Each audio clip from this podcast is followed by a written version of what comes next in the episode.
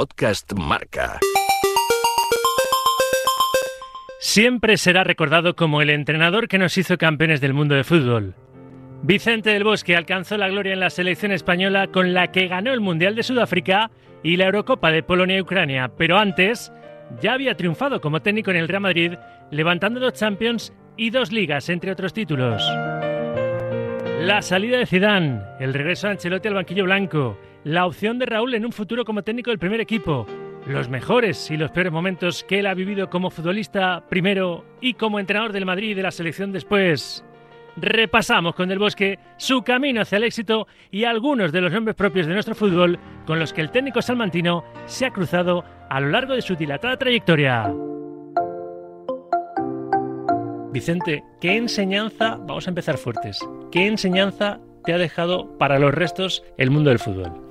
Bueno, yo creo que todo. Eh, si me echo la vista atrás, eh, te das cuenta que he sido un afortunado, que lo he llevado a ser mi profesión de jugador y de entrenador. Primero que he sido muy afortunado y la mejor enseñanza, pues yo creo que la vida, no sé, diría, si no es una palabra, generosidad, porque el deporte al final te genera esa generosidad para ser un equipo, sobre todo en deportes colectivos. ¿no? Vamos a remontarnos a tus inicios. Salamanca. ¿Empiezas en el Club Deportivo Salmantino con cuántos años? Sí, bueno, pues son 14 años aproximadamente, sí. Tampoco, primero habíamos jugado ya unos campeonatos, pero no que estaban tan organizados como aquí, como ahora, como la actualidad, ¿verdad? Y fueron años entrañables, pues también de la calle, de los amigos, y todavía conservo algún amigo de entonces que y tenemos buena relación. Y como un chaval de Salamanca que empieza sus primeros pasos en el mundo del fútbol decide trasladarse a Madrid y empieza en el filial, en el Castilla. Pues había un observador en la zona nuestra de Castilla-León, Viviancia Rodrigo, y me siguió y luego pasó informes al Real Madrid y vine, y vine al Real Madrid en la temporada 68-69. Sales cedido al Castellón, jugas también en el Córdoba, vuelves al Castellón y ya vuelves al Real Madrid para, para, quedarte desde 1973 hasta 1984 como futbolista y hacerte no solo jugador de fútbol, sino te haces persona también, Vicente. Bueno, pues eh, tengo muy buen recuerdo de esas dos sesiones a, a, Castellón y a Córdoba. En Castellón dos años en Córdoba un año. Muy buenas eh, experiencias y fui, pues, eh, conocí lo que era el mundo de, del mundo profesional y gente con mucha veteranía pues que me ayudó a, a, ser lo que soy. Y luego ya pues como dices en la 73-74 que coincide esa, esa, temporada con la llegada de extranjeros a España. Los primeros extranjeros que vinieron en el caso del Real Madrid fue Gunter Netzer y, y Oscar Pinino más en el Barcelona Cruyff y Sotil y ahí empezamos la andadura ya en el, en el, primer equipo del Madrid. En el Real Madrid conoces a gente que te marcó pues para toda la vida, ¿no? Siempre hablas, por ejemplo, de Luis Moloni. Claro, claro, siempre es, es que fue, ¿cómo te diría yo? El, el líder moral que, que, todo club necesita. En el caso mío, pues conocí todavía una década dentro de Santiago Bernabéu y Luis Moloni, pues yo creo que encarnaban la, lo que era el Real Madrid, un club, pues, y ese liderazgo moral que nos impregnó a todos, yo creo que de buenas, de buenas cosas, sí. Ganaste como jugador cinco ligas, cuatro copas, en fin, tuviste sí. Pues un recorrido muy importante como futbolista en, en, el Real Madrid y la espinita clavada de la Champions, ¿no? de la antigua Copa de Europa con aquella final perdida ante el Liverpool. Eso, eso queda sí. ahí, pero de ahí también se sacan enseñanzas, me imagino, aquella generación de los García, ¿verdad? Seguro que Seguro, hizo crecer al Real sí. Madrid. Vamos a ver, nosotros, eh, mi, mi, generación, fuimos los sucesores de aquella que ganó la sexta Copa de Europa de los Yeyes y terminamos, o por lo menos en mi caso, cuando ya apareció la, la quinta del buitre, o sea, estoy ahí entre esa, esa eh, entre los Yeyes y los eh, de la quinta del buitre. Y, bueno, pues todo, la verdad que fue muy bien y tengo, pues, el haber sido futbolista, pues una experiencia única y, y, fantástica de la que yo creo que me ha beneficiado para, para mi vida y mi forma de ser.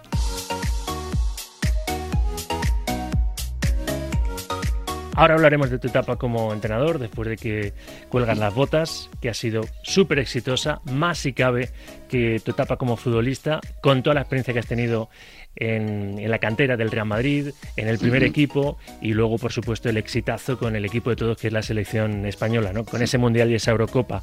Pero como jugador, ¿qué compañero te impresionó más de los que tuviste en, el vestuario, en tu etapa con futbolista? Pues en, cuando llegué, para mí los tres eh, haríamos el, centrocampo ideal, era Pirri, Gross y Velázquez. Eran tres jugadorazos distintos todos, pero tres jugadores que aportaron mucho a aquel, a aquel Real Madrid. Y luego he tenido grandes jugadores, en este, Lauri Cunningham, por ejemplo, que aunque no tuvo un gran rendimiento en el Madrid, pero era un excelente jugador era un excelente jugador. Eh, teníamos a Uli Stili, que también que fue muy bueno, Amancio, Pirri, para mí, Pirri es casi, casi el, no sé, uno de los mejores jugadores que, que hemos tenido en la plantilla. ¿no?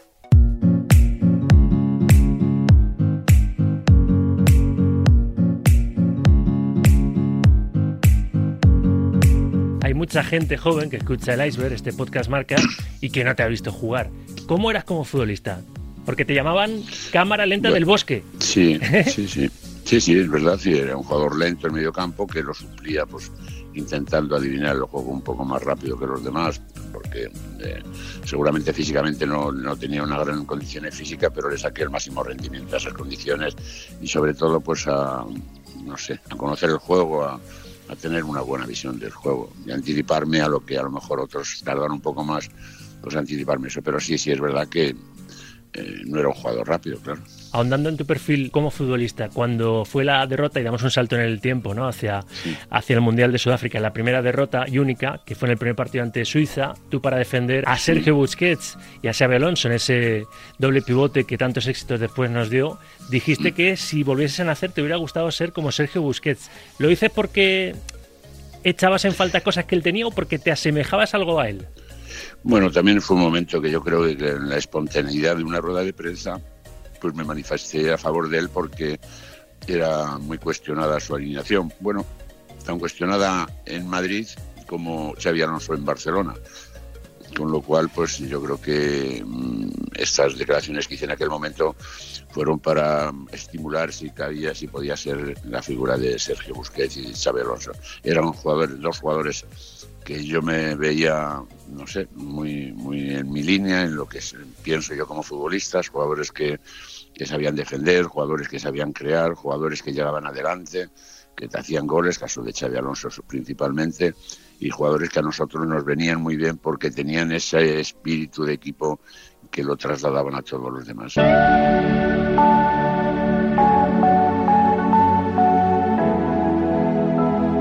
Volvemos al pasado. Te retiras como futbolista a colgar las botas en 1984, vistiendo la camiseta del Real Madrid. ¿Por qué y cómo se produce ese momento en el que dices, se acabó? Bueno, no se acabó, no fue una cuestión mía. Me, cogió una mañana don Luis Molomni y me dijo, Vicente, hemos pensado, siempre hablaba así en ese plural, pues tan característico de él, me dijo, hemos pensado en el club que debes de retirarte, pero si tú quieres seguir jugando en otro equipo, puedes irte, ¿eh? pero yo te aconsejo que te quedes aquí conmigo, vamos a, eh, te vienes a la cantera a, trabajar con nosotros en la ciudad deportiva y, así lo hice. Eh, fue una despedida agradable en todos los sentidos, no tuve ninguna nostalgia del pasado y me dediqué a lo que luego he estado 17 años en la cantera del club y, y fueron unas palabras de cariño, de como se, se lo decía un padre casi casi a un hijo que le aconsejaba lo que era lo mejor.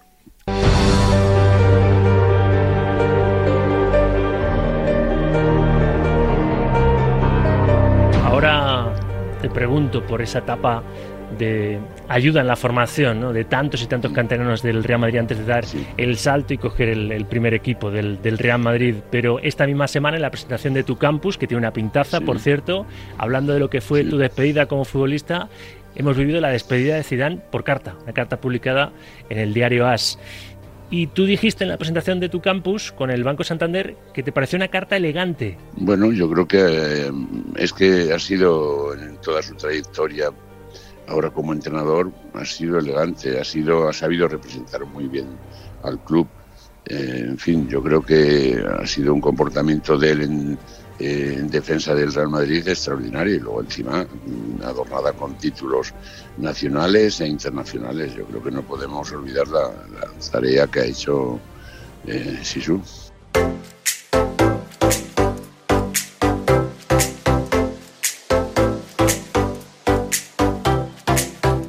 Rey muerto, rey puesto. Vicente, ¿qué te parece el regreso de Carlo Ancelotti al banquillo blanco? Bueno, pues así a bote pronto me parece una medida buena. Es un, entrenador que tuvo un buen recorrido en el club y no hace tanto tiempo y sobre todo yo me llevo bien con él, es, es un hombre eh, cordial, amable, yo creo que tiene mucha experiencia de manejar vestuarios y yo creo que es una medida oportuna. Dicen que sois parecidos, ¿no?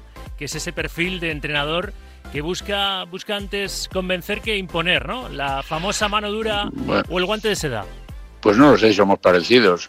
La verdad que hemos comido un día juntos y, entablamos enseguida eh, una conversación agradable y que, en fin, estuve cómodo con él y él seguramente conmigo. O sea que, no sé, cada uno luego en el vestuario, en todo, en, lo que es las herramientas deportivas y lo que son las relaciones personales, cada uno, pues me imagino que tendremos nuestros nuestras cosas particulares, ¿no? ¿Qué crees que puede conseguir Ancelotti en su regreso? Porque es siempre imprevisible, ¿no? Las segundas partes, en tu caso tú has tenido hasta terceras partes y siempre han sido buenas, pero vamos a ver, ¿no? ¿Tú qué, tú qué esperas que pueda hacer el italiano? Bueno, pues adaptarse a lo que tiene, a lo que pueda venir, a lo que les le traigan y, y actuar así. Yo creo que tiene experiencia para manejar vestuarios y seguro que lo va a hacer con buen pulso. ¿Crees que Ancelotti es el idóneo por aquello de volver a, un gestor de estos contemplanza, ¿no? Y, no sargento, ¿no? Que parece que muchas veces la amenaza en el Real Madrid cuando las cosas no marchan bien es, traer el perfil de entrenador de, mano de hierro. Bueno, yo creo que él tiene eh, talante y tiene estilo para resolver cualquier problema que se le, se le pueda presentar y yo, no sé, me gusta su forma de proceder eh, más allá de que nos parezcamos o no nos parezcamos, porque luego cada uno en el vestuario es absolutamente distinto. ¿no? Raúl tendrá que esperar su oportunidad para entrenar al Real Madrid. Pues seguro que le llegará la hora. Y además es una persona preparada, con formación y que seguro que va a tener su oportunidad aquí y en donde quiera.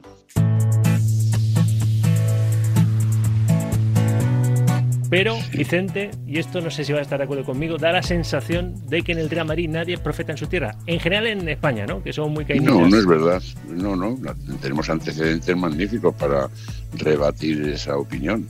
Eh, nosotros tuvimos, de, cuando yo llego al club en el 73-74, llegaba eh, Miguel Muñoz muchísimos años, que había sido un, un entrenador desde el Plus Ultra, me parece que había empezado.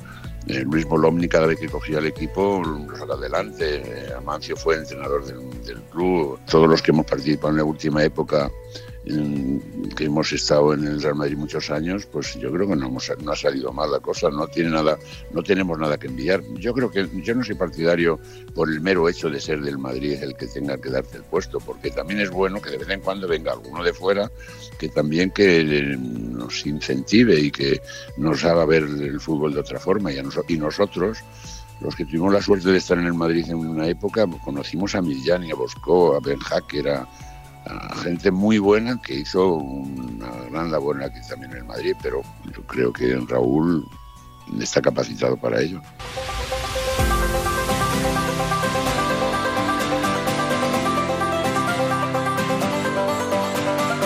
Hemos hecho un paso por la actualidad, volvemos al pasado. Empiezas como entrenador en la cantera del Real Madrid y hubo un trabajo muy, muy largo en el tiempo de sacar a muchos chavales y no sé cómo recuerdas, me imagino que con mucho cariño aquella etapa, Vicente. Sin ninguna duda, fueron 17 años y para mí los más enriquecedores de todo.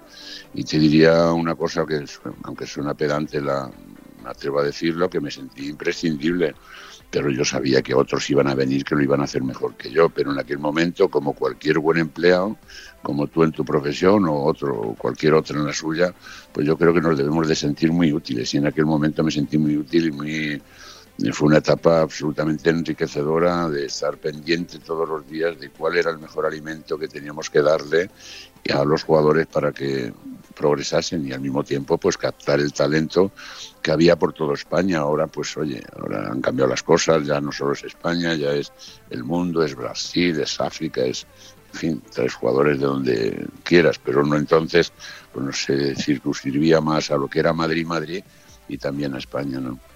¿Echas de menos en el Real Madrid de alguna forma aquel espíritu de la antigua ciudad deportiva, de los campos de tierra, de, aquella ciudad deportiva de, la Castellana?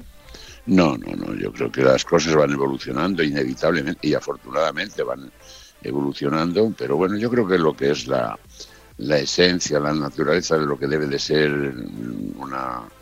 Antes se decía cantera, ahora se diría academia, en fin, las cosas más... Eh, eh, con otro otra palabra, pero al, otro término, pero al final significa lo mismo, que tú tienes que tener gente y debe de ser una pata importante del futuro del primer equipo de Real Madrid, lo que es la cantera, y así lo está haciendo. El Real Madrid tiene ahora mismo una muy buena cantera de trabajo de muchos años, de mucha gente después de nosotros, claro.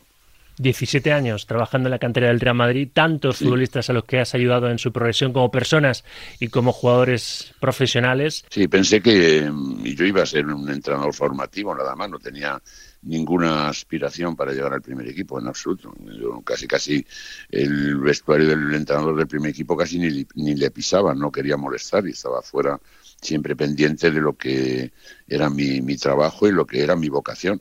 Bueno, las cosas se en algún momento de, la vida del club había algunas necesidades y las intenté cumplir con la mejor de la mejor manera, claro. Y fue en concreto en, tres momentos en los que el club tira de ti y tú respondes con creces y ahora iremos a esa época. Pero por cerrar la etapa de formación, de entrenador de, formación en la cantera del Real Madrid, sería seguramente muy injusto que destaques a uno solo, pero podría ser Raúl de los que tú has tenido en tu cargo y has visto la progresión el que ejemplifica todos los valores del Real Madrid, de lo que es un canterano que llega después de la disolución de la cantera del Atlético de Madrid, pero que asimila los valores del Madrid y que defiende ese escudo hasta ser capitán y ser un emblema para el madridismo? Uno de ellos, no quiero tampoco ladear a nadie, no sé, es que por ejemplo se me ocurre eh, Iker Casillas entró con nueve años y tantos años en el club, cuántos entrenadores, cuántos porteros ha eh, ha, impedido su carrera de que hayan venido al Madrid de costar un dinero al, club, o caso de, no sé, de Guti, por ejemplo, que todos los días venía desde Torrejón con su madre, haciendo un enorme sacrificio en el tren, ida y vuelta todos los días, madre mía. Yo creo que han sido, pero muchos más, ¿eh? y cada uno con su historia personal a su espalda, con tiempos difíciles. En fin, yo tengo muy buenos recuerdos y un gran aprecio a todos aquellos chavales que, intentamos que fueran futbolistas.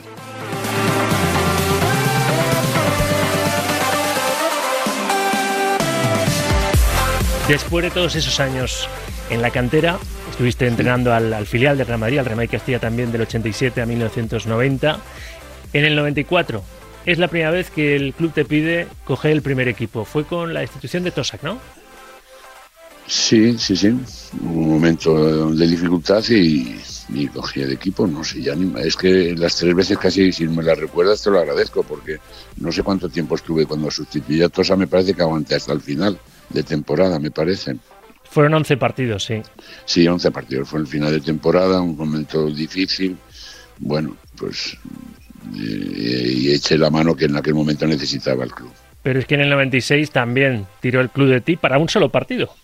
Sí, sí, además con la connivencia mía, de, oye, yo creo que debo estar el partido este de, en Bilbao, me parece que fue con en San Mamés, después de Jorge, de Jorge Valdano, y estuvo un día y luego ya vino Arsenio con García Remón de ayudante, y esa fue ese, el segundo, la segunda vez que cogí al equipo, sí.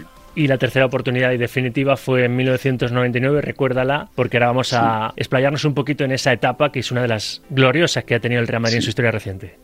En noviembre del 99 sí me cogí el equipo, tanto al señor Onieva, que era vicepresidente del club, como a Lorenzo San, que era el presidente, les hice ver que si tenían confianza, pues eh, que podíamos aguantar y si no, pues que era mejor que viniera otro, como ya habíamos hecho la vez anterior con Arsenio. En fin, dijeron que sí, que adelante. No fue una, un final de temporada cómodo, fue difícil. Eh, contra eh, eh, caminamos con muchas dudas en la, en la liga y sin embargo en la competición europea llegamos hasta el final y ganamos, fuimos campeones de Europa en París, en aquella final contra el Valencia, y fue un, bueno, pues una temporada que se salvó honrosamente y tengo que decir que tanto el presidente como el vicepresidente antes del partido contra el Valencia en, París por la noche me llamó Pirri, que era el secretario técnico del club, me dijo Vicente, vas a seguir independientemente del resultado que obtengamos, con lo cual para mí era pues un apoyo importantísimo. En aquella tercera ocasión que cogías el primer equipo y que ya fue para quedarte hasta 2003 dirigiendo al Real Madrid con éxito, fue después de que Hinkens no siguiera tras ganar la séptima. A ti mismo te sorprendería, seguro. Sí, no sé la verdad lo que pasó porque él hizo una labor extraordinaria consiguiendo la, séptima Copa de Europa. Además, yo creo que todas estas que han venido después no han tenido la fuerza que tuvo aquella porque como hacía me parece que 32. en Madrid 32 años que no ganaba la, la Copa de Europa pues fue la más celebrada la más celebrada sin ninguna duda y además yo vi gente a mi alrededor llorando de verdadera emoción sí sí Tú ganaste la octava, la novena, ganaste dos, dos, ligas, ganaste una Supercopa, ganaste una Intercontinental, en fin, todos esos títulos, ¿no? Hasta un total de, de, siete, muy importantes y una etapa que también seguro que te dibuja una sonrisa cada vez que la recuerdas. Sí, el Madrid está diseñado para intentar ganar todos los títulos, pero vemos, y ahora al paso del tiempo, como de ganar una Copa de Europa, cómo se celebra ahora mismo que la, ha eh, ganado el Manchester, el Chelsea, perdón, cómo la ha celebrado, con qué euforia, con qué tal, oye, pues eso hay que todavía mucho más valor los éxitos conseguidos en aquella época y en estas posteriores, claro. ¿eh? Yo creo que el club ha funcionado bien, normalmente y hoy hemos estado siempre ahí en los primeros puestos y defendiendo el prestigio del Real Madrid, del cual me formo parte en una pequeña eh, etapa, pero que hemos mantenido casi casi una hegemonía en el fútbol europeo muchos años.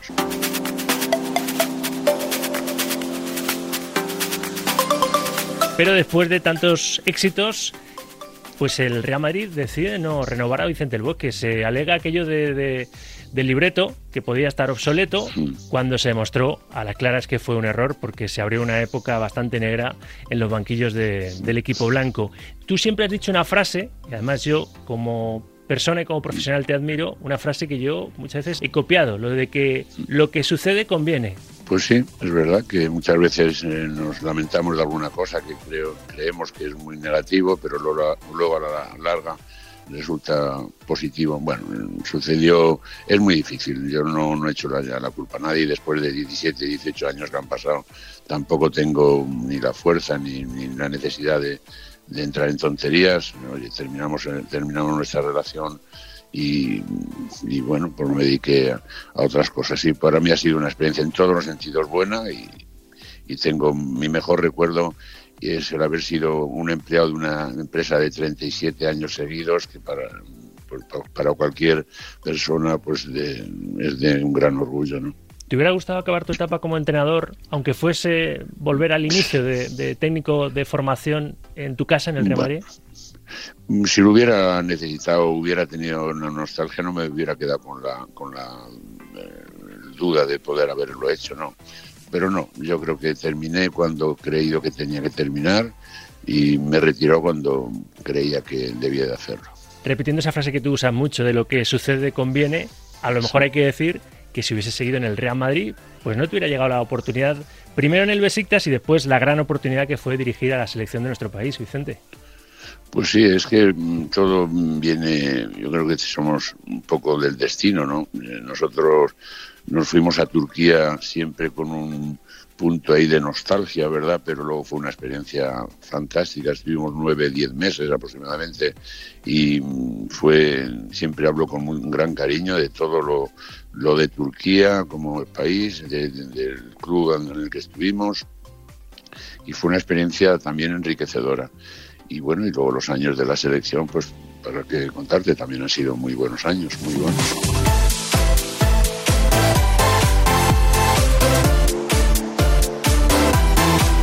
De hecho, vamos a esa época gloriosa ¿no? de, de, Vicente el Bosque al frente del equipo de todos, el equipo nacional. 2008, llegas después de que Luis Aragonés consiga esa Eurocopa, ¿no? Que acaba con, la maldición, varias maldiciones, ¿no? De los cuartos ante Italia y de competir bien una fase final de un campeonato hacia muchísimo, desde el 64 que, que ganamos esa primera Eurocopa que no conseguíamos llegar tan lejos como llegó Luis Aragonés hasta ganar en Viena. Y repasando cómo estamos haciendo tu carrera, a ti te llegan las oportunidades grandes, grandes, después de que un técnico, tu predecesor, lo haya hecho muy bien. Te pasó con Henkens, te pasó con Aragonés, Vicente.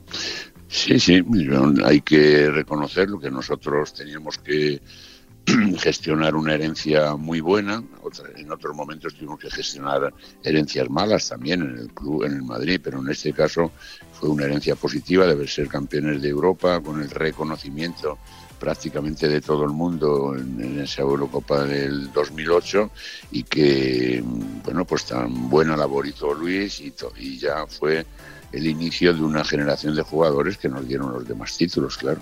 El verdadero éxito de Vicente del Bosque al frente de esa selección, aparte de haber tenido la mejor generación seguramente irrepetible de futbolistas españoles, es precisamente haber conservado parte del legado de Luis.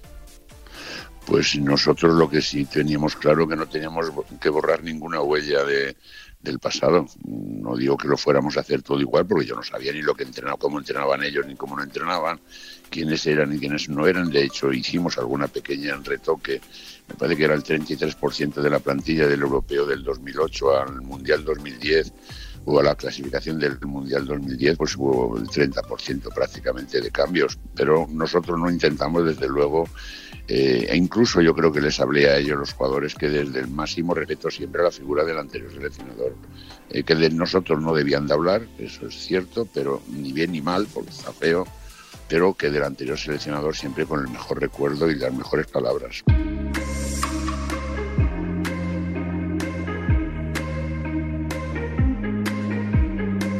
¿Te sentó mal que Luis pudiera pensar Luis Aragonés, que en paz descanse, que a lo mejor tú habías estado ahí queriendo coger ese cargo cuando él fue el que le dijo a Villar antes de la Eurocopa, lo dejo, pase lo que pase, lleguemos donde lleguemos, y tú estabas pues en el mercado, ¿no? Tú eras un entrenador posible para España. Después se arregló. Yo sé que además tuviste ese detalle en la entrega del Premio Príncipe de Asturias, detallazo humano de querer recoger ese galardón con el propio Luis Aragonés en el Teatro Campo Amor, una imagen que queda icónica en la historia del fútbol de nuestro país, de nuestra selección, pero en un primer momento te dolió que Luis pudiera pensar mal de ti. No, no, no, no, porque yo creo que yo siempre, siempre me estoy con la conciencia muy tranquila y posteriormente casi, casi en la intimidad a través de amigos hemos tenido siempre una buena relación y, no merecía la pena además el que eh, tuviéramos ningún, ningún resentimiento hacia nadie porque cuando nosotros a mí me vienen a hablar eh, Jorge Pérez, eh, Fernando Hierro me dicen que Luis se va y que tengo la oportunidad que si quería, pues le dije que sí, claro. Y fue el sí del que estás más satisfecho, ¿no? Porque esa etapa gloriosa de 2008 a 2012 ahí ha quedado también en, en la historia. De los dos grandes títulos del Mundial 2010 y la Eurocopa 2012, Entiendo que te quedas con el Mundial por lo que supone haber hecho a España, quedarás siempre tú, tu nombre ligado a la selección, el entrenador que nos hizo campeones del mundo. Esperemos que haya un segundo y un tercer entrenador que, repita tu hazaña, ¿no? Pero, ¿te quedas con el Mundial o la Eurocopa, donde España jugó bárbaramente bien? los dos títulos fueron muy importantes, además, y el, ganado por en la época de Luis fueron tres títulos de una generación fantástica de jugadores con un sistema de juego reconocido por todo el mundo, de una forma de jugar, de interpretar el fútbol que nos convenía a nosotros y de ahí pues salió eh, unos éxitos eh, fantásticos que no, no digo que no vayan a ocurrir, que volverán seguramente, pero que es difícil, difícil de repetir, sí. Ahora te pregunto por la actual selección, pero del Mundial, ¿con qué momento tú te quedas? Porque mucho se habla ¿no? de la parada de Iker Casillas a Robén, o no sé, de, del gol claro, sin el gol no hubiéramos sido tampoco campeones. Para ti, ¿cuál es el momento de ese Mundial? Pues eh, sí es cierto que nunca sabemos en fútbol qué hubiera ocurrido si, si Robén marca gol o que eh, Iker no pagara el penalti a Cardozo o si, en fin, o Iniesta, no sabemos nunca lo que hubiera ocurrido porque son hechos, el fútbol es indemostrable en cualquier caso, pero sí me quedo pues con un una trayectoria de unos jugadores que fueron fantásticos en todos los sentidos, en lo personal y en lo futbolístico, que tuvimos ahí un paréntesis o un, dolor grandísimo que fue el primer partido con después que perdimos con Suiza, que yo creo también nos hizo algo de favor y nos vino bien el ponernos en nuestro sitio, pero que fue un recorrido magnífico de unos jugadores que tuvimos unas muy buenas relaciones personales y también una buena relación futbolística. ¿no? Y de la Eurocopa de Polonia y Ucrania 2012, donde seguramente España llegó al éxtasis futbolístico ¿no? en la final de, Kiev. Te digo yo mi momento, a ver si coincides. Sí. Para mí el momento cuando Iker Casilla le pide al árbitro después del 4-0 a Italia en la final que ya está bien, que no hay que, que, no hay que abusar, que, que pita ya al final. Sí, bueno, fue un momento elegante, deportivo, absolutamente de Iker. Yo creo que nos dio ese tiempo, ese partido nos dio tiempo para hacer todo lo que cada uno quiso en su momento, desde los cambios que luego fueron eficaces, también que pusieran la guinda a esos, a esos goles con la entrada de Mata, la entrada de Fernando Torres, pero yo creo que fue el partido más completo que jugamos. Y prácticamente jugamos con casi todos centrocampistas, de lo que me siento muy contento, que muchas veces pensamos que la figura del delantero casi casi es insustituible, pero muchas veces no es así. Y nosotros jugamos casi casi con todos del medio campo, pero sí con mucha movilidad de, de los jugadores, con y sin balón, y fuimos un equipo muy que jugamos muy a gusto, muy a gusto, sí.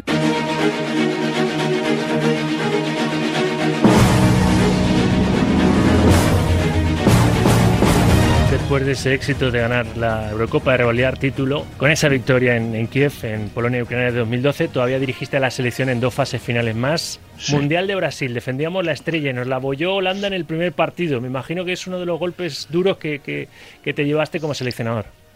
Bueno, de momento nos clasificamos, que siempre lo damos por hecho que nos vamos a clasificar para todas las competiciones que vienen, pero en aquellas dos clasificaciones lo hicimos con bastante holgura y, luego pues la participación no fue la que hubiéramos deseado, pero ya sabíamos nosotros también que era muy difícil un cuarto título. Pero bueno, yo creo que nos quedamos no por la ambición de quedarse, sino porque creo que todavía estábamos en, en buena línea de poder aportar muchas cosas a la selección. No fue así, no tuvimos éxito, pero en ningún momento me arrepiento de haber seguido hasta el 2016.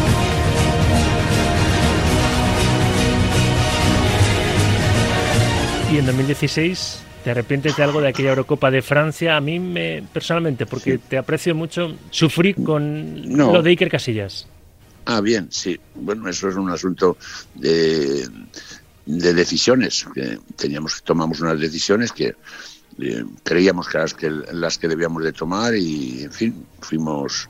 Eh, intentamos ser justos también con otro, que también merecía jugar. Pero bueno, en el caso yo creo que debemos de de tomarlo como parte de lo que es las, relaciones personales de una plantilla entre un entrenador y un, y un jugador, que son veintitantos jugadores los que vienen y solo juegan once. Desde entonces han pasado varios seleccionadores hasta volver a Luis Enrique, al, actual técnico nacional. Y no sé si ves que España, desde aquel 2016, sigue en, pleno relevo generacional, ¿no? No hemos vuelto a, competir como competimos en aquel ciclo de, de tres títulos para la historia. Es algo que, suele pasar, ¿no? Son jugadores irrepetibles y hay que encontrar otra vez un poco a los futbolistas que, que, nos puedan llevar lejos. Pues es natural, son, son renovaciones que tiene que ir haciendo una selección y aquí se han cumplido bien. Hemos incorporado a mucha gente joven con otro de otro, estilo, digamos, y que yo creo que hay que ser optimista ante esta ante este grupo de jugadores. Son capaces de, de hacer poco, de meterle seis a una Alemania siempre intratable y difícil y, hemos tenido un buen recorrido desde que dejamos nosotros la selección. Yo creo que las cosas han funcionado bastante bien.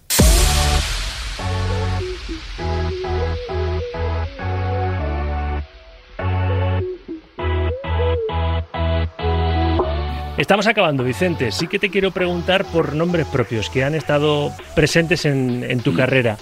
Tony Grande, pues eh, mi colaborador o, mi compañero, mi amigo, pues más eficaz que he tenido y al que siempre, siempre hemos estado en buena sintonía, muy buena sintonía. Hemos hablado mucho de él, pero quiero que me lo definas como portero y como persona, porque tú has tenido tus encuentros, muchos encuentros, muchos éxitos y también tus desencuentros. Iker Casillas.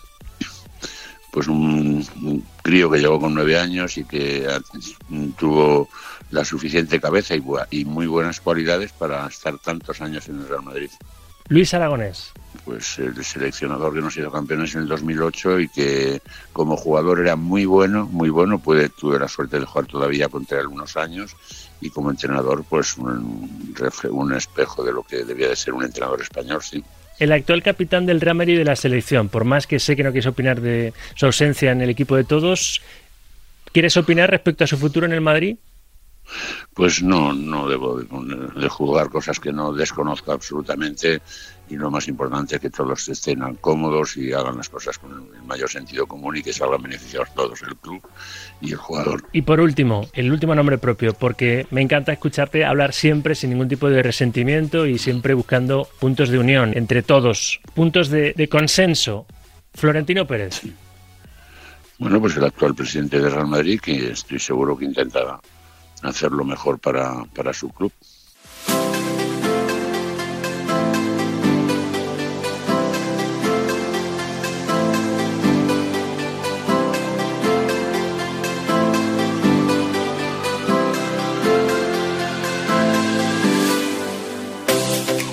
Despedir este iceberg donde repasamos la carrera de los protagonistas del deporte, el camino hacia el éxito, que nunca es fácil. De hecho, no te lo he preguntado, Vicente, pero tú en algún momento, por alguna lesión, por algún desencuentro, por algún fracaso mm. personal que hayas sentido o profesional, mm. ¿has pensado en algún momento de tu trayectoria dejarlo primero como futbolista y después como técnico?